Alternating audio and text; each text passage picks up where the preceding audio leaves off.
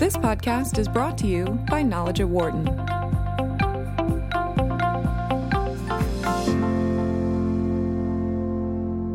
Welcome to Knowledge at Wharton. I'm Angie Basiouny. Let's take a trip back in time to the 1980s for a moment. Big hair, big shoulder pads, big jewelry. It was definitely the decade of excess.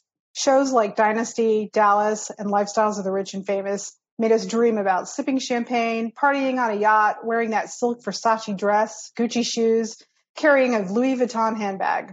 Conspicuous consumption was aspirational, and we glorified the rich. But things have changed. In just a few short decades, there's been a cultural shift away from conspicuous consumption towards something called minimalist luxury.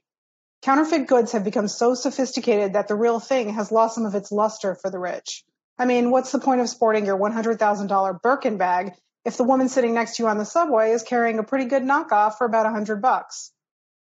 Wharton marketing professors John Zhang and Pinar Yildirim have been studying this phenomenon and have written a paper about it called A Theory of Minimalist Luxury. Not only do they explain this shift, but they also analyze what it means for the luxury goods market that relies on these wealthy consumers.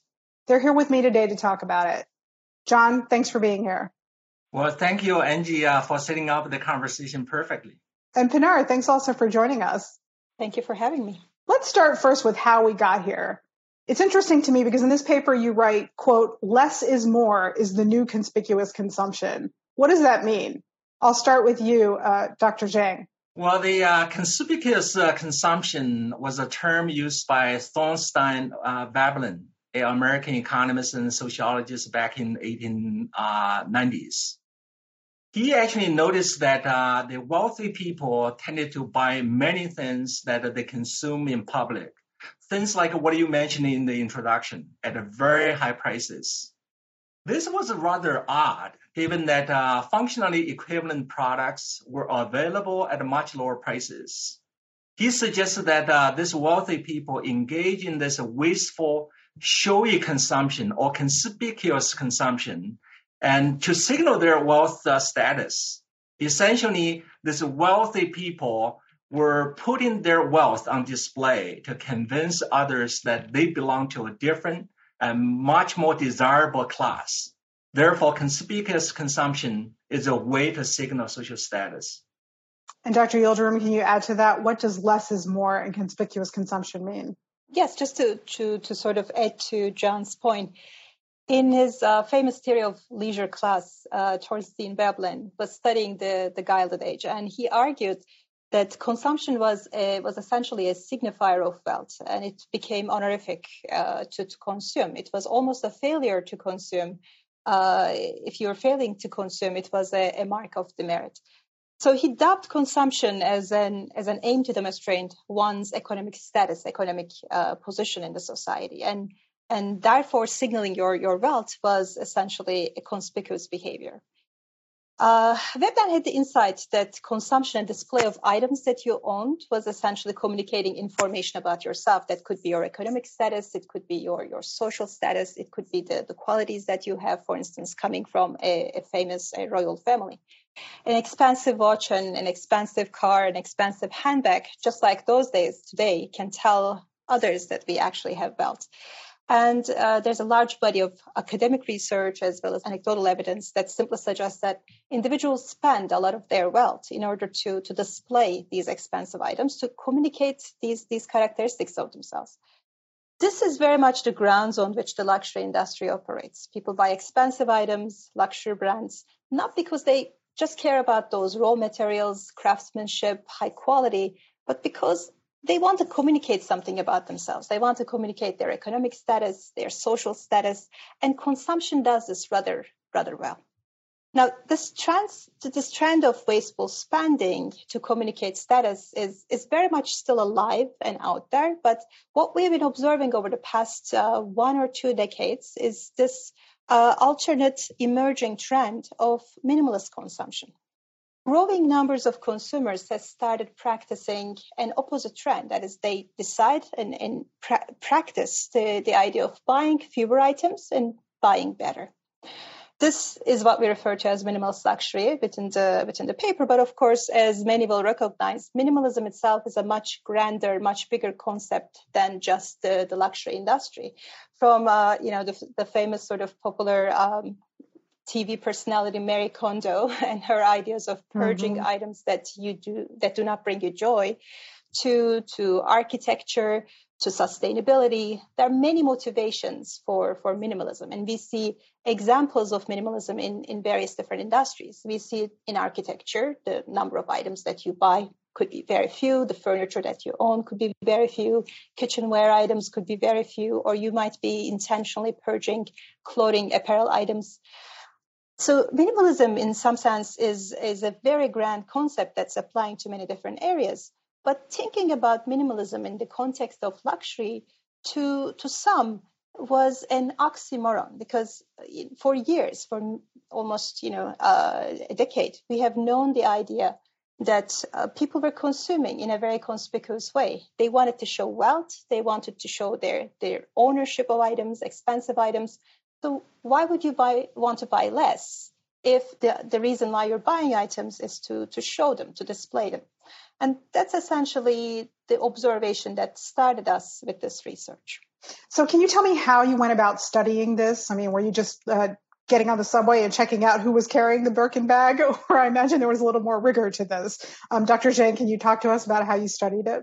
Well, I'm uh, an economist uh, by training. Uh, I know the Veblen thesis uh, pretty well from school days. And uh, of course, I'm also a theorist. So essentially, the way I study the, uh, the phenomenon is to build a model and propose a mechanism and for what's happening.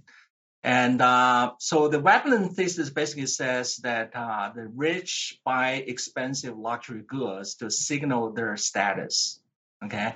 However, if you look at today's marketplace, like what you just mentioned, the Angie, at, uh, uh, in the introduction, and uh, you notice that there are lots of high quality fake luxury goods around everywhere, and they are available at a fraction of the cost for the real thing. Then, if you think a little bit about this, and you realize that uh, the Veblen thesis uh, would not work in today's environment, and there is no good reason for the rich to spend on the uh, uh the, the luxury goods.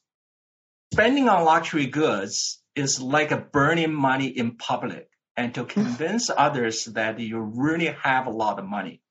Imagine that if you don't have a lot of money, you obviously would never stage any kind of a public burning of money. However, if a lots of fake money are around that looks just as real, you do not need to have a lot of real money to stage a public burning. You burn the fake money. Nobody needs to know. This mm-hmm. means that with a fake high quality luxury goods around at low prices, luxury goods can no longer serve as an effective signal for social status. The rich should find something else to signal their status. Yet, if you look at the reality, even with so many fake goods around, the rich are still buying expensive luxury goods, and luxury brands are still prospering. So, what's going on? That's the puzzle that intrigued us. That's what we want to uh, solve. Our answer is that uh, the minimalist luxury is the right signal in today's marketplace because uh, when you buy less and buy better, you stand out. You stand out simply because uh, you are more winning and also have more opportunities to sacrifice functional utilities than the people you want to stand out from. To give you example to illustrate, uh, in old China, for instance, women from wealthy families uh, practiced uh, foot binding, which was a very, very painful process. Thus, when you saw a woman with extraordinarily small feet or the minimalist uh, feet, and so to speak, uh, you know she must be from a wealthy family. This is because with such a small feet, you cannot do any menial work you must have a servant to take care of you, your daily needs. A woman from a poor family can never afford to bind their feet. Uh, so she has to do all the work.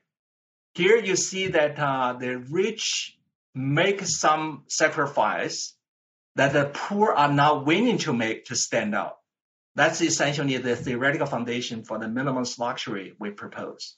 That ancient practice of foot binding is a really good example. It, it, illustrates how culture has always placed this premium on wealth and how we've signaled it to each other over the centuries. Uh, Dr. Yildirim, can you also talk about how you went about studying this? Yes, uh, as John said, the way that we think about this is is essentially can this theory hold if you put together the economics behind it? Are there enough incentives for consumers to be able to practice this behavior that be consistent with their desire of signaling their wealth? So that's the question that we are asking, and we, this is a theoretical exercise. So this is a, you know relying on on economic theory in combination of math. So what we started first looking into was, was essentially trying to understand what kind of incentives, what kind of a change in the environment could result in this shift of behavior, right? The, the first question one can ask is, uh, are we in a different market now? Do consumers no longer care about conspicuous consumption? And that's certainly not the case. But the, the second thing we observed is for consumers to be able to signal their wealth through consumption, uh, the, the, channels of doing this, the mechanism of doing this is a lot harder now. And this is because there are a lot of high quality and, and fairly cheap price counterfeits that are available. This is the mechanism through which we uh, we talk about the, the challenges of signaling for the for the wealthy and, and luxury consumers today. So in a, in a market like today's where you have super fakes as they are called or triple fakes, uh, where you know these these counterfeits are practically visibly the same. They are of very high quality and fairly low prices how can you just through consumption signal your wealth or your other qualities to, to completely strange, uh, completely stranger, uh, anonymous strangers? So this is going to be a, a, challenging task for those who own who own wealth and who own luxury goods. Uh, as a result, they need to use some other tactics. They need to uh, they need to be able to find other means to to signal that they are wealthy and, and to differentiate themselves from others. The, the mechanism through which we, we try to explain this is also talking about the, the functional benefits of goods. Uh, when we consume luxury or any other good, of course, there are symbolic benefits or non-functional benefits, as it's called in the in the economic literature. These are the, the benefits of signaling or, or sales, signaling or wealth, differentiating ourselves from others. But there are, of, of course, also additional functional benefits of these goods, right? If you own uh, 20 different sweaters, those 20 different sweaters also serve a purpose in some sense, what the, the rich can do is to purge items to, to the degree that they can own a fairly small number of expensive luxury goods to be able to signal their wealth. At the same time, somehow sacrifice from all those other functional benefits of those goods, which the the the, the uh, non-wealthy uh, cannot to the same degree replicate. And uh, and you see these narratives in, in different uh, different anecdotes as well. So essentially, this is a, a reversal of tactics for the wealthy. Uh, they are trying to still spend money, but try to do it on a fewer number of items and impose, in some sense, the costs of uh, costs of having to to live with fewer number of items on the non-wealthy. And that's the, the story that we tell in the paper. You were mentioning a super fakes. It was interesting to me that I read in your paper something that I did not know that some of these counterfeit goods are even produced in the same factories using the same materials as the more they're more expensive pieces. So it's it's no wonder that some of these items just no longer hold the hold the certain allure that they used to. It makes a lot of sense. So let's talk about. Uh, I know you've been studying this for a number of years now, but now we're in the middle of a pandemic and we've seen tremendous changes in consumer behavior in terms of what people are buying, how they're buying it, how they're getting together. You know, we all know there's more sweatpants, less high heels, and people are no longer gathering in the places where they used to to be able to signal their wealth through what they were wearing, the cars they were driving. No one's going to the opera. Um, so has the pandemic sort of accelerated this idea of minimalist luxury? Uh, Dr. Yildirim, I'll let you start with that. If anything, I think the pandemic taught us that conspicuous consumption is real because many of us are now spending time at home behind screens, but we don't have these these social interactions with with uh, anonymous strangers anymore. And uh, to the extent that we observe people spending less money on conspicuous items, but on uh, on sweat sweatpants or or other comfortable items, uh, that tells us that we don't simply care about the quality of, of raw materials or craftsmanship or, or other characteristics of these luxury goods because those things hasn't changed in the pandemic right? The fact that we no longer buy those things but switch to other items indeed tells us that the reason that we consume these goods at least in part is the idea of signaling to others something about ourselves so conspicuous consumption at least seem quite real a second thing, uh, just actually relating to another study that I, I have been working on, uh, I've been looking at how COVID changed the, the shopping behavior of consumers relative to the pre-pandemic levels. And I'm looking at uh, brick and mortar store traffic. And what I have seen, looking at about 20 different product categories, and, and again, comparing before and after store traffic, was that Perhaps not surprisingly, the, the traffic in all of these categories had declined. Uh, you know, some categories a little less, such as home goods and office products, but but all of them had seen a significant decline. But the, the, the two or three categories that had seen the largest decline actually were luxury consumption and, and apparel, apparel, fashion goods, uh, shoes, and, and jewelry, so related mm-hmm. items. Uh, perhaps sort of or to also interestingly men's apparel pretty much floored women's apparel it also has seen a significant decline but not as as drastic as men's apparel but seeing these changes also confirm to us that if you know, we care about others' perception. And, and, if we don't have these interactions to the same extent, we're not going to consume these goods with the same motivation that we did before. So I think, if anything, the pandemic has taught us that conspicuous consumption is still pretty much alive and it's pretty much a, a motivation for consumers to buy and, and consume luxury goods. The second issue, of course, is now, the pandemic has also given us the chance or opportunity to reevaluate our, our values how we you know mm-hmm. we prioritize our, our life and think about the social interactions in relationship to to to other things to ownership of objects and i, I think there might be some some value or um, some benefits to managers uh, in, in terms of thinking about how uh, the, the values of consumers might have shifted during the period of the pandemic. If anything, for a luxury manager, the question should be do will the consumers enjoy consumption of goods to the same degree as as they did before and or should we expect some kind of changes in, in how they value uh, or how they see the benefits from consumption so i think this is going to create even more hurdles for the luxury brands moving forward and I think that that's where your paper moves from the theoretical to the practical. Uh, you said it in the paper, and I'm going to quote you the trend of minimalist luxury is not something to be alarmed about, that luxury brands can preside over it if they know how to manage it. Uh, so tell me, how do they manage it? What do they need to be thinking about, Dr. Zhang? Well, our research really shows that, uh, in fact, a luxury brand should not get alarmed about the trend of uh, minimalist luxury for a number of reasons. I'm just going to give you two, and then the Pinar is going to add more.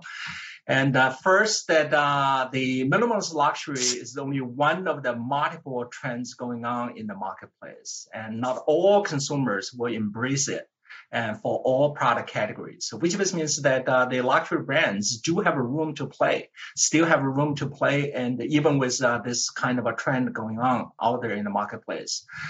Second, that even if consumers embrace uh, minimalist luxury in a specific product category, uh, the brand needs not to suffer uh, in revenues or in profitability, which just means that even if a minimum luxury is going on out there in the marketplace as a firm, you can still maintain your revenues or profitability if you do it right. And the reason is because uh, when consumers buy less, but they also buy better, and which just means that as a brand, if you cannot play with the quantity, you can definitely play with the price. So that's something you want to pay attention to. Pinar? Uh, precisely. I, I, would like to add to, add to what John has said. Uh, in fact, we would like to nudge the managers to think more carefully about this up and coming trend. On the surface, consumers wanting to own fewer items may seem like not good news from the perspective of luxury managers, but that doesn't necessarily have to be the case. As long as, as a manager, you can adjust your product portfolio and your pricing, you might very well ride on this trend and actually not suffer any losses. So that's the to two actionable items that we would like to to to start uh, recommending the, the luxury managers. You should think about your your product portfolio. Try to perhaps narrow it down to the core products, and think about your pricing that is in line with consumers' desires to to signal their status or their belt. Uh, we, of course, have a lot more recommendations in our paper, A Theory of Minimalist Luxury. We would like the readers, the listeners, to hopefully go and take a look at it. But um, that's the, the core recommendation we would like to make. A second, of course, perhaps more intuitive recommendation that we can make is try to, to keep the value of your luxury brand as clear and as undiluted uh, to the consumer as possible. That means try to make your differentiation from the counterfeits to the extent that it's possible. It's a very challenging task because counterfeiters are really good today. They have very high quality materials, practically the same factory uh, producing this, these items as the luxury goods. But to the extent that it's possible, try to differentiate yourself and make your products visible to others. And then this challenge will actually go down. So those are the recommendations we can make. And also, it's always a good idea for a luxury brand to uh, stay ahead of the counterfeiters and uh, through innovations and then all that. So, professors, what's next for this line of research for you? Dr. Zhang, would you like to start? Well, the luxury goods industry is a big industry. It is a highly visible industry too. Uh, strangely enough, uh, in fact, that uh, there have not been many studies that think deeply about how to maintain the viability of luxury goods as a signal for social status in a very, very changing and dynamic environment. And so we will stay on this uh, viability issue and uh, in the near future for sure. Dr. Yildirim.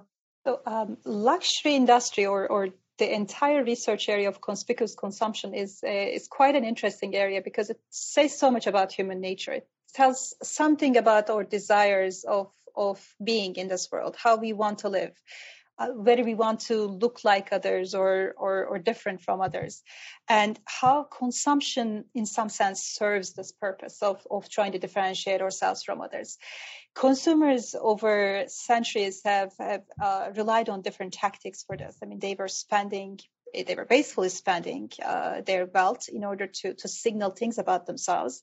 Now they are reversing these tactics to some degree, and in the near future, they might be relying on other tactics. They might be using alternate ways, alternate methods, alternate channels or dimensions of signaling.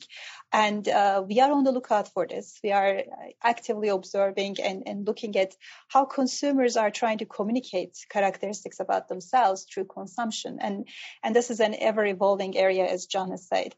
Uh, and, and basically, this is what we'll be working on. we'll see how it goes in the next couple of years, how that consumer market changes. I want to thank my guests for joining me today. Again, their paper is titled A Theory of Minimalist Luxury. If you enjoyed this podcast, you can find more just like it on our website, where you can also read all our articles on the latest research in business. I'm Angie Basiouny. Thanks for listening.